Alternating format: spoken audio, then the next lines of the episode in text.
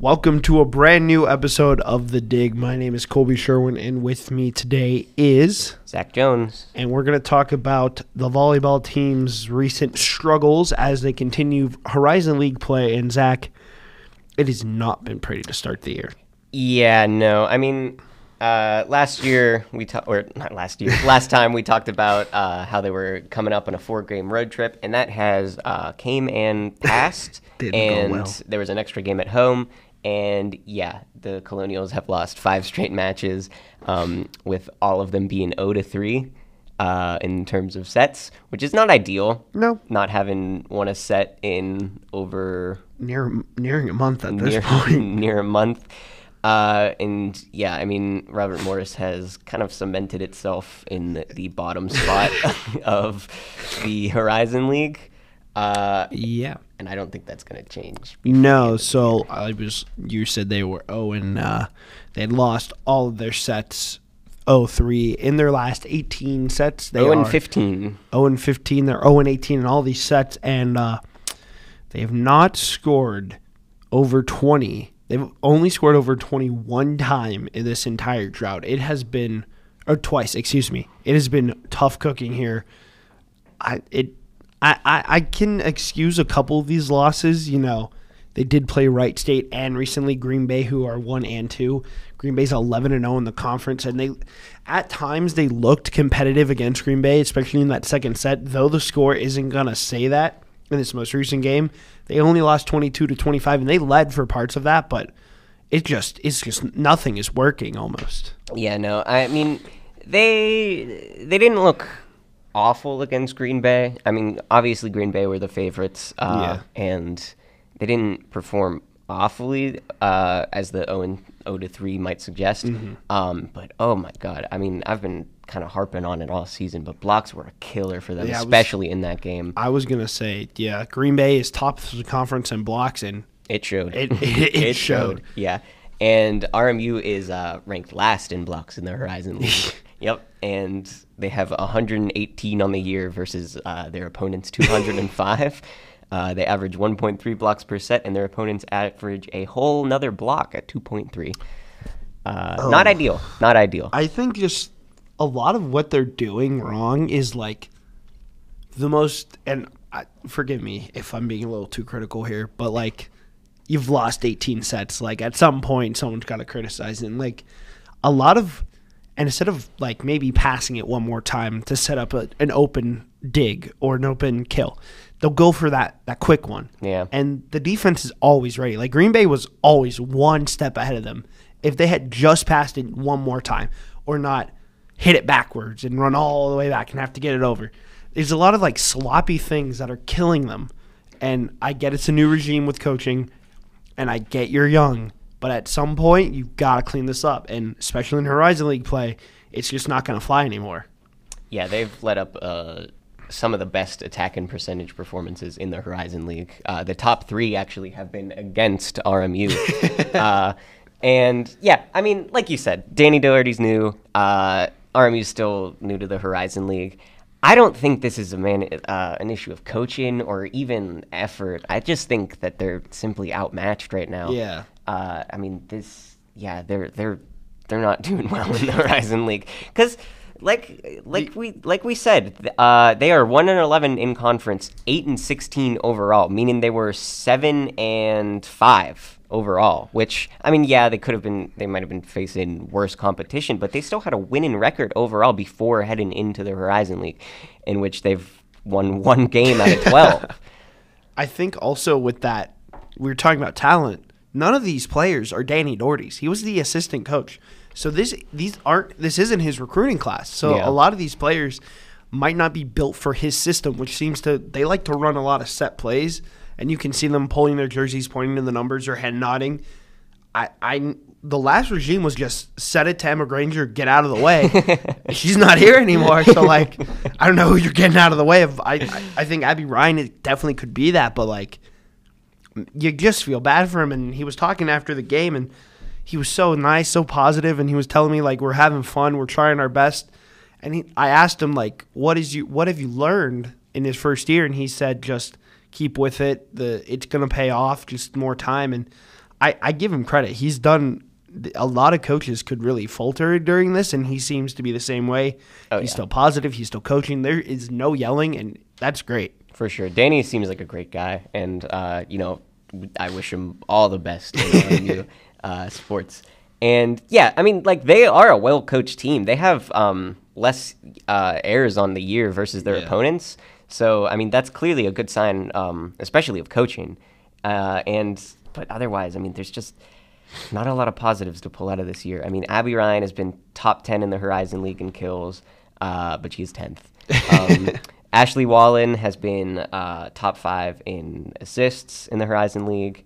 Uh, service aces has actually been a big bright spot for this RMU team. Uh, they're ranked fourth in the Horizon League in service aces, so that's pretty cool, I guess. Yeah, and looking at the standings, all hope is not lost. There's still a ton of games left. There are one, two, three, four, uh, five, five, six. They're six out of. They're not even six out. They're five out of a playoff spot, even being one and eleven on the year, and just just for them, they play IUPUI, who's only a game ahead of them. Purdue Fort Wayne, who's a game ahead of them. All the bottom feeders they're playing. That's true. So they do that- have a match coming up against Wright State, though. that's if they handle their business and win all of these sets, they could still make the playoffs. So I I I'm not saying it's going to happen cuz it's a road trip, a 3-game road trip which will be hard, but Another road trip. What the heck? I just don't give up hope. I guess is would be my message here and if we're going to shout out anybody, which we like to do, I'll shout out the coaching staff once again. Very positive and uh they're not out of it. And I just also want to say one positive takeaway from being swept is the scoreboard was broken at the Green Bay game, and Zach and I found that very funny. I did giggle. Uh, yeah, um, I guess my uh, spotlight player of the week would be Elena Carmody. Um, you know, she's been pretty reliable in terms of digs, and she is sixth in the their Horizon League in digs. Uh, so she's been not bad, pretty I- good. They are uh, with this. They're playing IUPUI this weekend, and they have Purdue Fort Wayne. These are two teams ahead of them. If they would take both of them, that'll put them at uh, three and eleven, which would actually be the same amount of wins as IUPUI and Purdue Fort Wayne. Meaning, with a little bit of help, they could actually jump all the way up to seventh or eighth out of needing to be sixth. So only would be two spots out of a playoff. They got to handle their business the rest of the way. So Yeah, I, I, I don't see it happening. neither do I. But But, I would love to be proven wrong. Exactly. There is a there's a shot, and I think going into this, out of what is your prediction will be back before their game at Oakland. So it's IPUI and uh, Purdue Fort Wayne on Friday and Saturday. Are they winners and back on track, or this losing streak continuing?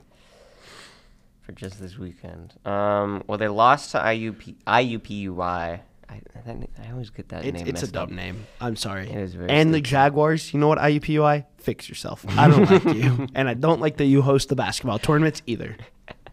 Uh, the Jags did beat the Colonials earlier in the season, one to three, and the Purdue Fort Wayne was uh, that was the that w- eh, that was the Colonials' only in conference win. that really? Yeah. That's awesome. So, um, you know, I mean, It's possible. I would hope that they take out the win against Purdue Fort Wayne, but IUPUI, uh, I remember I was working that game, and there was one player who looked very good. I can't remember her name at the moment. I apologize, uh, but she looked very good. The history of this match is three to three.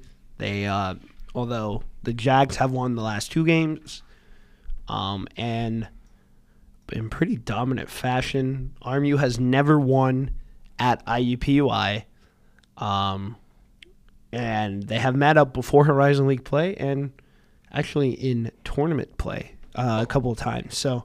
Brianna Brown was the name I was thinking of. so to, in this rivalry, I guess history, uh, the winner will be winning the series all time. Um, guess I'll take RMU in this one. Um, I think Abby Ryan turns around and they uh, they'll get the win in that one. Yeah, I mean something's got to give on this losing streak right now.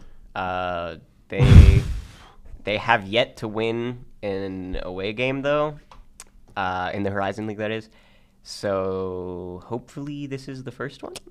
Uh, yeah, because uh, looking at history against Purdue Fort Wayne, it is not on their side. They are one in seven all time against the Mastodons. But the one win came this season, Colby. They have never won at Purdue Fort Wayne. They are 0 4 all time. And you know what, Zach? You know what? I will pick the Colonials to end their losing streak at Purdue Fort Wayne. Colonials, give me them. They got two wins, and they're back in the playoff race. Yeah, I, well, the Colonials beat Purdue Fort Wayne last uh, last time they met this season, so why not root for a sweep? All Yeah, my yeah. prediction is also the Colonials. So you hear it hearing hearing it first here in the dig. Zach and I say the Colonials will be back in the playoff hunt with wins over Purdue Fort Wayne. I don't know if he picked one for IUPUI, but I did. You know, I think they split. I think they split one So, and one against. At uh, best, they are three and eleven and back in the playoff race. At worst, they're two and two and twelve. Uh, Zach, one player this road trip you're hoping to see improve or watch for. Uh, I mean Abby Ryan. She's been great all year. Uh, she's really like the most. Uh, she's the biggest offensive weapon the Colonials have. Uh, they seem to always turn to her whenever they need kills. And yeah, I mean, hopefully she'll just continue uh, doing well, and maybe the team around her can step up a little bit. I'm gonna pick Eddie Monaco. Monaco? Monaco? I think it's Monaco. Your name changes all the time, Andy. If you could reach out to the dig and tell us how to pronounce your name correctly, we would greatly appreciate that. But I'll pick Annie. She did really good to start the year, and I think just a spark to help Abby Ryan out would be nice. Too true. Too true. So thank you for listening to this quick episode of the dig. Next week we'll have Melina back and hopefully two wins for the Colonials and hopefully back in the playoff win- hunt. But until then, I'm Colby Sherwin, I'm Zach Jones. and thank you for listening to the dig. Let's go, Bobby Mo. Woo!